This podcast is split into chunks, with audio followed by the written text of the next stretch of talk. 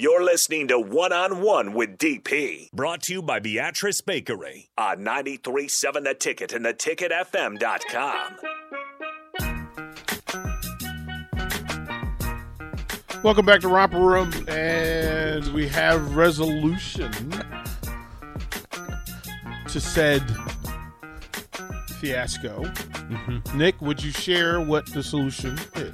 Yep. So I was in the wrong. Um, I will be giving Rico a 32 ounce Coke tomorrow. See, this is from every parent who's listening. Okay. And Mark Onweiler shared these sentiments during the break, and I will repeat it for the sake of our audience. Okay. All of this could have been avoided by two things. One, you keeping your hands to yourself. Mm-hmm. And second, you acknowledging when a mistake was made simply by saying, I'm sorry. You could have removed 15 minutes worth of I conversation by simply saying, Rico, I'm sorry, I was wrong. So that's that's how that works. But you have made the concession. You have you have made resolution a thing, a reality. I'm proud of you. Um, shows me a lot. shows me a lot that you recognize. I do want to read some of these texts. I, I didn't know that this was going to start this I whole know, thing. I know. We never know. We never know. We never know. Um, Jake, just for the record, uh, the listener says Jake should share the punishment, guilty by association. Did he just go? Did he just do he, this? He, he just did. What did he do? He- I think he just went like this. Did he shoulder shrug? yeah. He shoulder shrugged me. He really did. Okay. Okay. Uh, see, He's like, see, wait a second. this is the thing. this is the part. we could do it the easy way, or we could do it the other way. Yeah, I need to never listen to Jake. Right. Like I think That's, what I've learned out of this. Uh, Misty Mud Dog Kelsey says, "DP, you need to hold Nick accountable. I feel like nobody ever, ever has, and that's why he does this stuff." no, I, I have plenty of people that hold me accountable. Okay, all right. See, no, but you're allowed to respond. Yeah. You're allowed to respond. Um, dairy and egg sandwiches shouldn't be left out and eaten later. Correct. Thank you. Yep. Uh, Jake sounding like Ricky Bobby with his own rules. Fair. All of that is fair. Um, this is this is the best of the bunch. If Rico Don't, don't talk about Rachel that way. Rico, this is exceptional. If Rico hadn't touched his wife in an hour, does it make it okay to grab? well, you saw how angry he was about his soda. I'm pretty sure that that's a hard pass.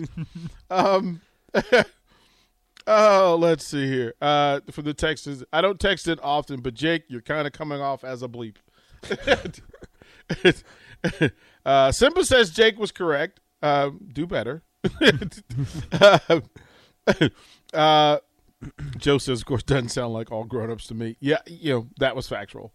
Uh, Bubba says the most millennial argument ever. Agreed, because most grown ups already know that you don't touch stuff that doesn't belong to you. Uh, food temperature cannot determine one's right to food. That is preposterous. First of all, you're correct. Second of all, thank you for adding the word preposterous Yeah, to great- our great text line. vocabulary. Like, thank you very much for doing that. Greatly appreciate it, Ross. Amazing. Um, I'm named texter. You will know there's if there's no ice because there wouldn't be any condensation on the outside of the cup. It was none of his business. Good point on name texter. None of his business. It was none. Mark Onweiler says, "Feel free to eat cookies if you find." Yeah. Okay, which is which is Where is that line drawn to where if there's cookies and, and stuff like that? ask, Okay. ask. Like But- this, this, this building isn't mm-hmm. like its own. It's universe. massive. It's massive. It's we don't. I a- don't know where anybody's It's just at. not building where, where humanity doesn't exist. It's like no, if food is here, like if somebody, I got a text, hey DP, do you mind if we open one of those one of those cakes in the refrigerator? Go for it. oh, yeah. That vanilla rum Bundt cake they asked very me. good. They, but they asked. They asked. That's it.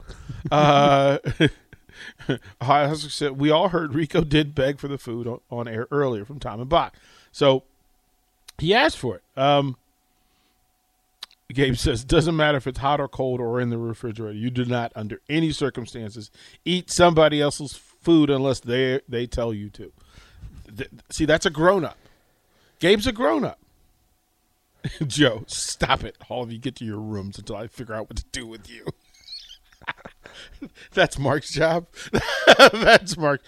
Mark was lingering in the hallway. He was just like he was out there with his arms Mark crossed. took Rico's food for a second. It was all, his arms were fol- folded. Well, because he was being the grown up. He's like, well, no, I'm going to protect it and make sure that nobody else has gets their hands on it. Uh, Mr. Limited says, Jake, it doesn't matter if it's cold. Some people like cold fried chicken. I am guessing the fries were garbage, though.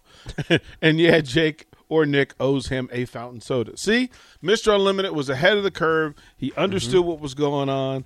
Uh, that was right. Craig says, Rico, Rico, buy a box of candy, put it on the counter, leave a sign for everyone except Sorensen, Sorensen so that everybody can eat it except you. Yeah. Yeah, Jake, And then you. Brian, Brian, we'll close with Brian's.